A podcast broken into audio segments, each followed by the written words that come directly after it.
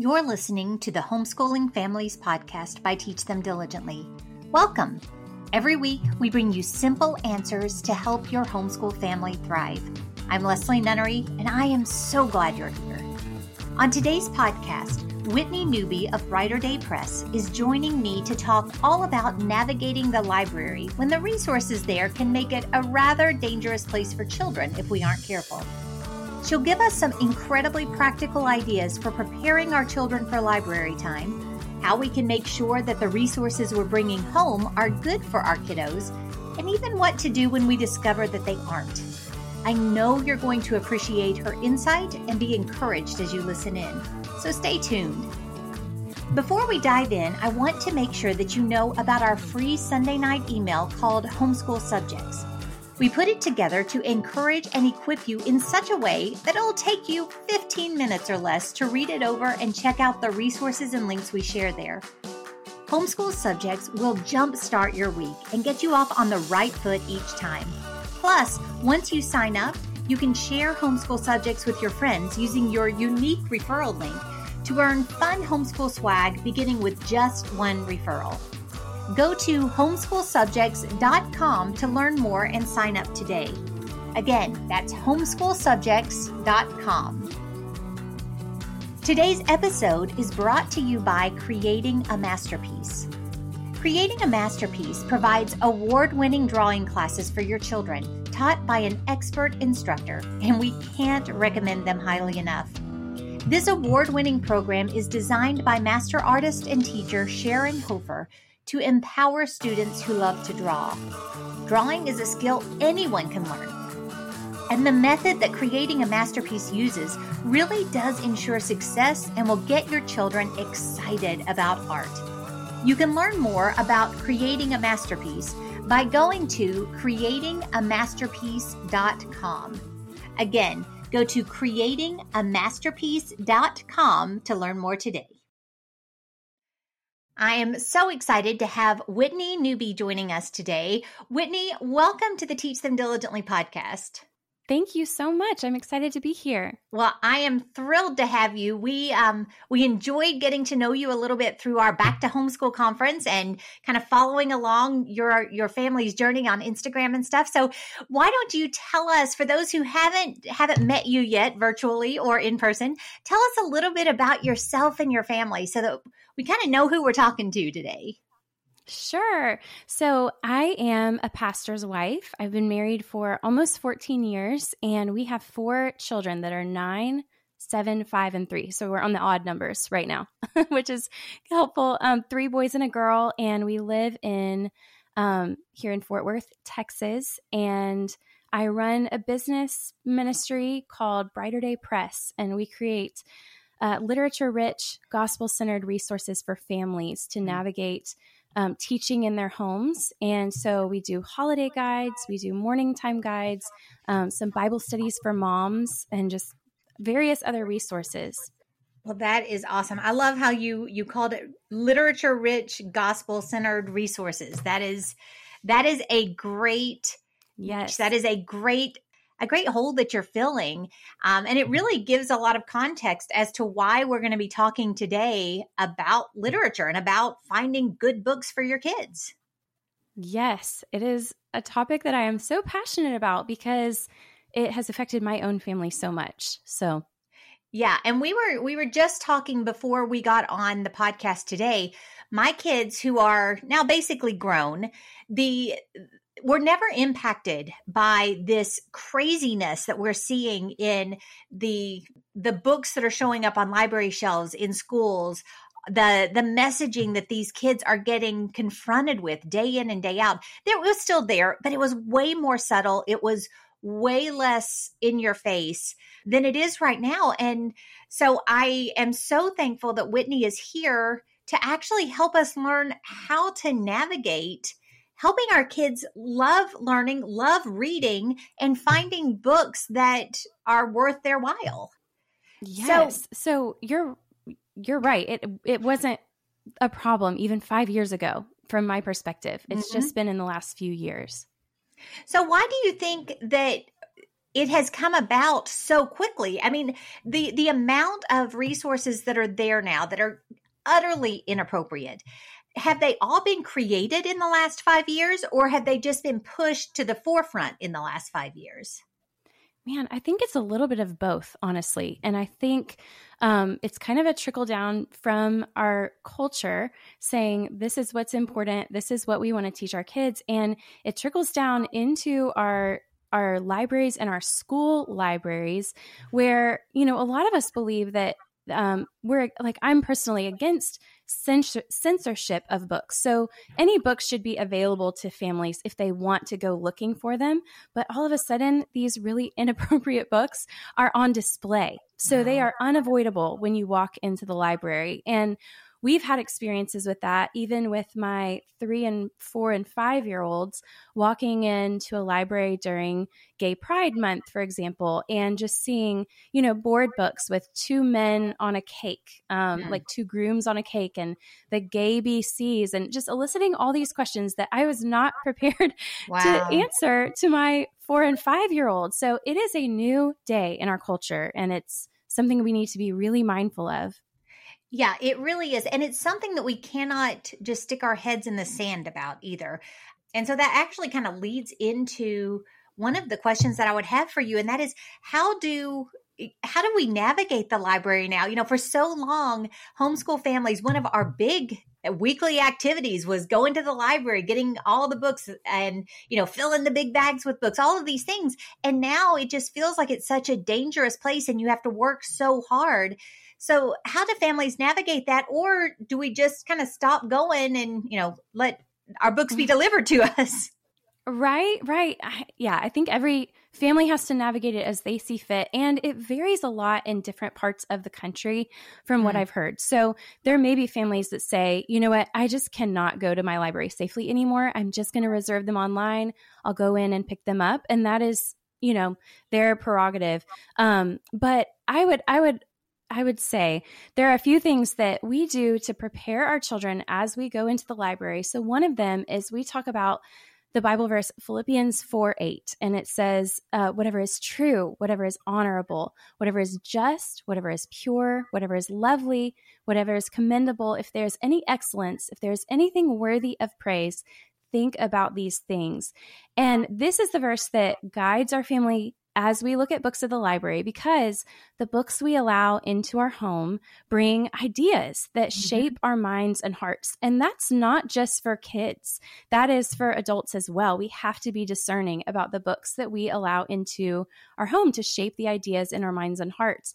And so that doesn't mean that we just choose Christian books or books that are devoid of conflict, but we do strive to uh, choose books that promote good character, that model respect, and really that point to hope. And so yeah. when we're on our way to the library, we talk about that verse. And then I also tell my kids, especially my older ones, that as the mom, I get to be the gatekeeper of our home. And so it's my job to ultimately decide what comes in and out.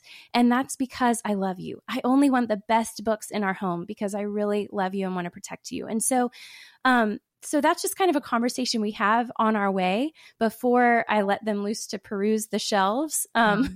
to just kind of say, you know, this is ultimately my job to help right. you navigate these books.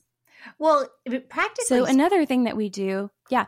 Uh, well, I was going to ask kind of as a, as a follow up on that since you are the gatekeeper, do you feel compelled to pre-read everything that comes in or, you know, do you kind of have you're familiar with some authors or you know, how do you how do you do that because the older your kids get, it becomes really hard to pre-read everything before you bring it in.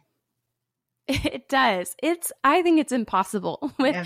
with two voracious readers reading chapter books and specifically chapter books. I mean, I, there's no way I could pre-read everything. So every week I do um, I use a few resources. So I love the book Honey for a Child's Heart hmm. by Gladys Hunt. There is an updated version of that, and it is excellent. And it's um, recommendations of picture books, but also chapter books. So I use that. I use, there's another book called Books Children Love by Elizabeth Wilson. I also love The Read Aloud Family by Sarah Mackenzie. I have these, um, I actually highlight the ones that we've already done so that I can quickly flip through and see what we haven't done. And I go ahead and reserve books at the library so that I know even if we don't find anything good on the shelves, we're going to bring home some great books.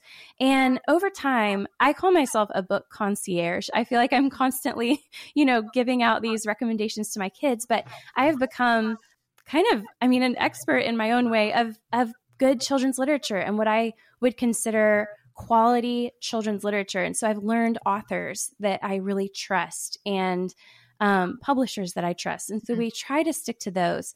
However, um, we have a rule that when my kids go to the library, they can pick out as many books as they can carry. So with four kids, that's a lot of books. Yep. There's no way I can vet all of those books before we leave the library. So I let them go ahead and check them out. Some of them are not my personal taste, but they're not harmful, and mm-hmm. that's fine with me. Um, but when we get home, we put them all on the kitchen table. I take a look at them and then they, I send them to their rooms if they feel okay. Yeah. However, with chapter books, there are a couple resources I use if I'm not familiar with the book or with the author. Um, there's a website called uh, redeemedreader.com mm. that has excellent reviews of books. There's also one called pluggedin.com. There's commonsensemedia.org. I use all of those. If I still can't find the information that I'm looking for, sometimes I'll look at Amazon and look at their one and two star reviews because parents are really good at telling you what they don't like about certain books. And um, usually I can find what I'm looking for and decide based on that if it's going to be a good fit for our family. Yeah, absolutely. And and ultimately too, when you're going there and you're talking about what is true and lovely and honorable and of good report and praiseworthy and all of these things, as parents, it's our job, it's our goal to to train our children to be discerning. So as they get older, you know, even in those chapter books that everything would look like it's fine, I've had kids bring me books back and they're like, I don't think I should be reading this. So that is yes. another thing that I think we need to to bear in mind is that when our children are confronted with something and and you know, we can talk about what to do in that point um, in just a second. But when they are confronted with something that they know isn't right, we want to train them that we are the person that they bring it to. We are, you know, you Absolutely. run you know, just like Joseph in Potiphar's house, you run, you get out of there because you don't yes. want to linger where things are wrong. Exactly. And it's inevitable that they're going to encounter a book with something inappropriate, even from your own house. If you have a book from, you know, who knows? They could encounter it um, not just at the library, but using those moments as teaching opportunities because we want them to have that foundation of being able to discern. They're not always going to be able to come to us and discern. So we have to lay that foundation. And honestly, I think the only way to do that is to consistently be in God's word right. together and to talk about it. And I mean, that is going to lay that really strong foundation so they do know right from wrong and they can sense it when um, when they encounter it, you know, in a book. Well, exactly. And this is where it's a real weakness in just giving your children a checklist of do's and don'ts as being kind of what the gospel is rather we want to teach them to think yes. biblically which which is going to introduce them to a whole lot more than just do's and don'ts and getting down to what's in your heart that boils over and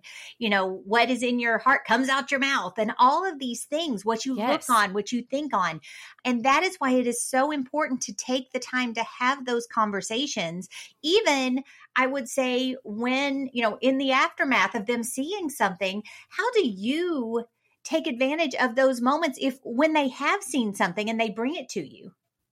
Yeah. So one thing that I said when when my daughter actually brought me a book that was wildly inappropriate from our children's library um, and it looked like a children's book because it had cartoons and like colorful, engaging illustrations, but the content was um, was not for a seven year old to find.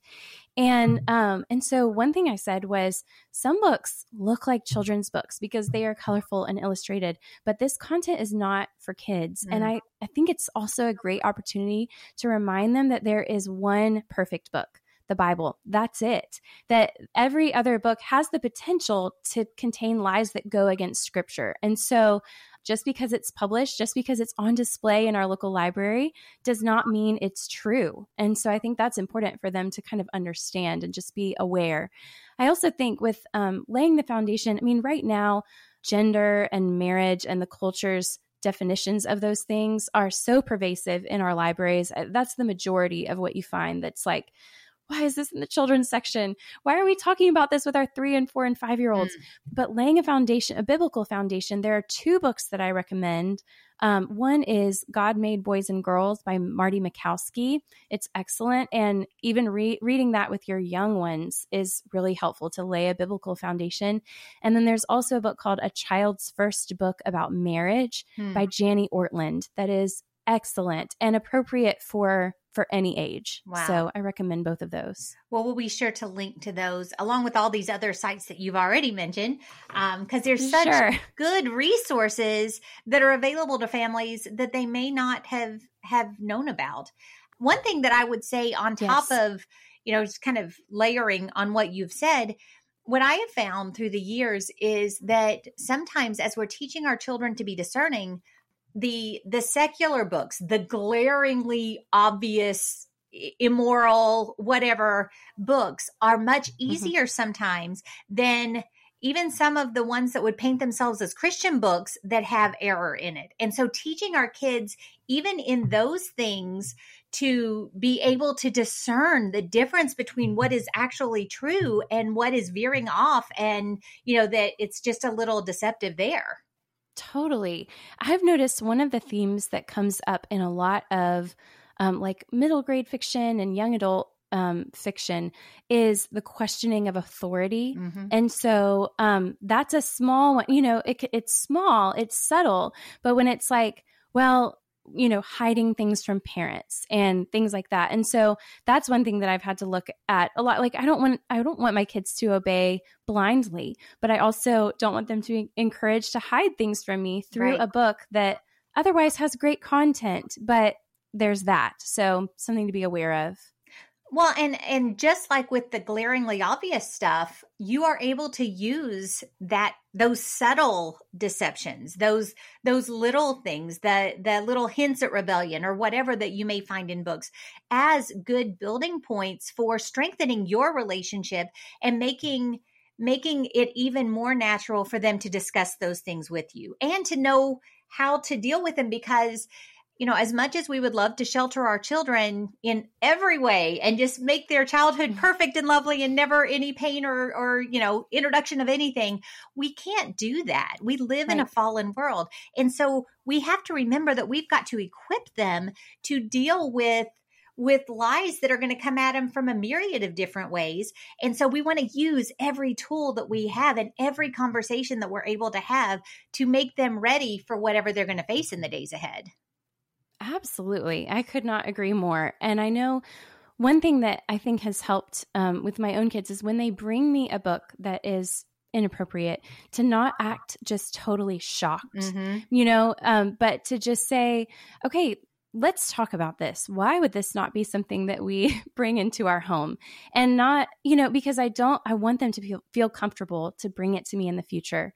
And I'm not overreacting to it. Right. Of course, it's out there because Satan comes to steal and kill and destroy, you know? But as Christians, we are to be salt, to preserve a dying culture, and to be light, pushing back the darkness. And so this kind of stuff should not be surprising to us, you know? Yeah, absolutely. Absolutely. And, you know, I have found through the years that not being shocked at keeping that that dialogue open making them feel like they can bring me anything and sometimes that is lord don't let what i'm thinking show on my face because you know it is yeah, exactly. there are some things that are horrifying and that extends even to questions that they may ask as they're trying to figure out their faith or they're trying you know all of these things they can be a little unnerving and they can make you want to feel anxious but that's where you go back to what God has called you to do and the one who is who is keeping you and your children right in the palm of his hand and trust that he will give you the words to answer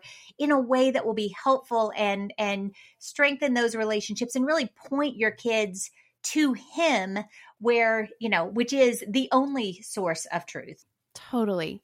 I mean yes i've never felt like I have to rely on the Lord more than in those moments. Yep. You know, when I don't have all the answers for you, but what does God's word say? What, you know, or I'm just praying in my head that the Spirit will give me what to say to them in that moment because He is such a better parent than mm-hmm. I am. so He's parenting me as I'm parenting them. And, you know, often I'm able to give wisdom that I wouldn't have if I'm not relying on Him in those moments. Oh, absolutely. And I found, you know, I have um, written many times through the years about how I've prayed scripture for my kids all the way through.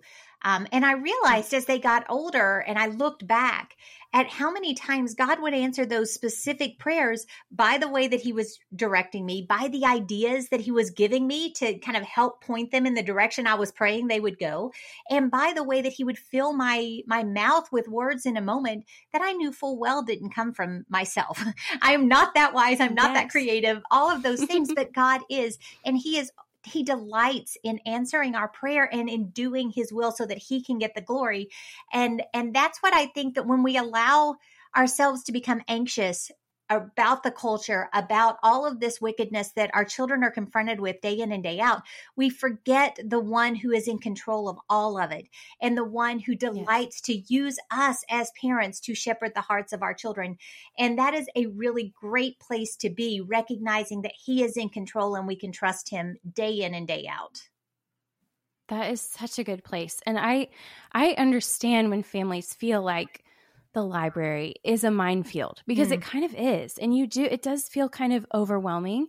But when I've talked to Christian librarians about, you know, this issue, they, the overwhelming comment that I get is Christians should not forsake using the library, even if you're just reserving books, because it's kind of a supply and demand mm. situation. So the more a book is checked out, the more it's going to stay in circulation. And so, if all the Christians just said, you know what, we're done with the library, it's too dark, it's too scary, we're not going to use it anymore and support it at all, then it makes way for a lot of unwholesome books to take the place of yeah. those books that we were t- constantly checking out. And so, I thought that was so interesting. That's something really simple we can do to push back darkness. Another thing we can do is request that they purchase specific books. Mm. And I've actually had a lot of success with this. I there is um, on most library websites there is a request to reconsider a specific book where you go in and, and fill out a book that you don't feel should be in the children's section and here's why. And this is not just for Christians. This is for anyone that wants to see wholesome books in the library and unwholesome books, you know, just morally and yeah. developmentally inappropriate books, not within eye like at eye level for your children and honestly i have not had good success in that so i have tried to request that certain books even be moved to a higher shelf mm-hmm. and it's been formally denied they've said no to that but all of the books that I've requested for purchase hmm. have been purchased. And that's like the Gospel Story Bible and these ones about marriage that I was talking wow. about. They've said, sure, if they know that you're going to check them out, then they will purchase them. And so, um, so I've requested them, and then I request that my friends go in and check them out frequently because there's a tally on the library website that shows the number of checkouts. And if there is a certain number, they order another copy. And huh. so that's just some way, you know, something that we can do as believers that really is kind of pushing back the darkness that we see taking over yeah that's those are things that i would have never thought of honestly. Um i mean i've heard of people requesting yeah. books to be you know purchased but to actually strategically look at what is there and what is not and to almost form a campaign to to get good stuff brought in and, and lock arms and do it together. As a homeschool community that is so valuable for your families at large to actually make that a priority in your community.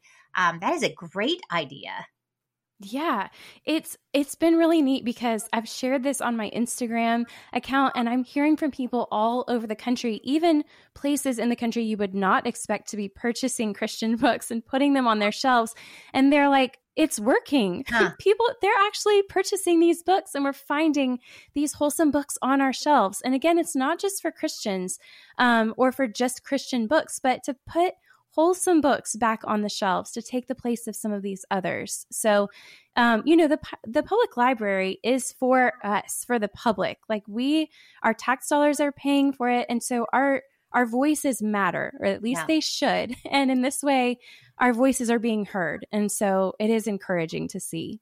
Yeah, that is that is just a great, great, great idea, and I'm so glad that you brought it up. I'm sitting here. I, I need to tell all the young moms in church to start mobilizing and doing this because it is. I mean, it's just yes. great, and you know, I live in the buckle of the Bible Belt, so you know, it may not be quite as quite as far gone here as in other places. I honestly haven't looked at the children's section for a sure. while, but I know it's coming, whether it's already here or not. We need to be proactive yes. no matter where we are and and strategically look at how we can safeguard this resource for our children and for their friends and and so on for years to come. Yes, because it's not just for our kids, obviously, it's for our communities. Yep. And it makes a difference what all of these kids are reading and how it's affecting them and how they grow into adults that have children. I mean, it is, um, I've actually heard someone told me that in a public school, the two most important influential people are the school principal and the librarian wow. because the librarian is the one that is bringing in those books and ideas. And again those are what shape our minds and hearts and they're shaping generations. And hmm. so it really matters that we stay involved in our public libraries. It really does. And honestly i had not considered really the importance of it again i'm i am this is an area where i'm just removed and i'm not seeing it personally. So sure. it, i had not even i had not even considered the impact of all of this on families and on our communities and you know generations like you noted. And so i am so glad that you are talking about it. We are we are running low on time but i want you to tell us a little bit about brighter day press and and how you you bring these resources to life and why why you've chosen to use these literature rich resources to make available for families. Sure. So it actually started by um, my idea to just write down the morning time plans that our family was using how we start our days with scripture with scripture memory with um, singing a couple of hymns and a little bit of artist and composer study and some read aloud suggestions and kind of put it in one package. So it wasn't overwhelming. There's just a little bit each day. But I had seen so much fruit in my own family that I wanted to make that available mm-hmm. to other families. So that was two and a half years ago. And I had no idea that it would become more than just that. You know, that was um, that was a small start. But since then, we've done all kinds of holiday guides, and those are some of fa- my favorite things that we do. So, for example, uh, Reformation Day is coming up, and for us, for our family, the more I kind of read and just researched about Halloween and realized, you know what, this is not something that my family is going to participate in. We had kind of mildly participated, like at a trunk or treat, dressing up, whatever. But the more that I read, it was like, oh, wow, Reformation Day is on the same day, October 31st, and it has been celebrated for 450 years. And so when I started writing this guide, for example, um, that has um, interactive games and history lessons and books that you can read with your kids and rich theology. And I put it in one guide that is easy to implement for families. You don't mm-hmm. need a teaching degree, you don't need a seminary degree. It is totally open and go. It's just been amazing to see families navigating these holidays through a biblical worldview. And so mm-hmm. that is our goal. And we have a lot of holidays now. I'm not sure even how many. Like Valentine's Day is another favorite that we look at the different kinds of love in the Bible. So, and how they're expressed and where they are in scripture, and then also book recommendations that go with each kind. So, philia, friendship love, eros, like romantic love. So, we're we're learning, but also um, kind of establishing that biblical worldview right. for our kids. Right. Well, and so many of the holidays give us opportunity to i mean mix up our homeschool a little bit which as someone who got easily bored that was always i always enjoyed that yes. but also like you noted you're able to to dig into biblical concepts concepts surrounding mm-hmm. these holidays thanksgiving you're able to look at gratitude yes. and what thanksgiving actually means love around valentine's day and so many others we could just go on and on and on so many of our holidays actually have a hook into things that are so very biblical and they give us great opportunities. So I'm so glad that you put those together and made it so easy for families to use. Yes, thank you. It has been such a joy and just fun to put together the things that I want to use for my own families family and then share it with other families. I mean, we've I've learned so much personally even looking at St. Patrick's Day and all I really knew about it was, you know, green and beer and parades and I mean that's all you really see through our culture, but he was he had a fascinating life yeah. um, that he led a life of courage and sacrifice for the Lord. And so let's look at the real meaning, you know? And so it's been so much fun. Oh, I'm so, so glad. Well, where can we find all of these resources and how can we connect with you for those that would like to follow and get to know you better after this podcast? Yes. So brighterdaypress.com is where we have all of our resources and also blog posts to help you start homeschooling. There's all kinds of information there. And then um, my Instagram handle is brighterdaypress. So you can find me there. All right. Well, Whitney, thank you so much for joining us today and for sharing you know, just really great information about how to navigate the library, what the thought process is, and how we can use these as discipleship tools, really from start to finish. It was, it's been a, a great joy to have you. Thank you so much. It's been a joy to be here. Well, good. To everyone else, thank you for hanging out with us today. I am confident that this has been an encouragement and a great help to you. Go lock arms with your friends. Let's let's start seeing some positive changes in our libraries as we are strategically asking for good literature to be put on the shelves and and even requesting that some be taken off and and be very very careful and very strategic in the way that you are shepherding your children's hearts surrounding the literature that they're reading and seeing. It gives us some great opportunities but we've got to be looking for them so um, i'm sure that all the things that whitney shared today has really given you a lot to think about. So i hope that you will uh, follow up with her check out her instagram check out her resources on brighter day press and i look forward to talking to you again real soon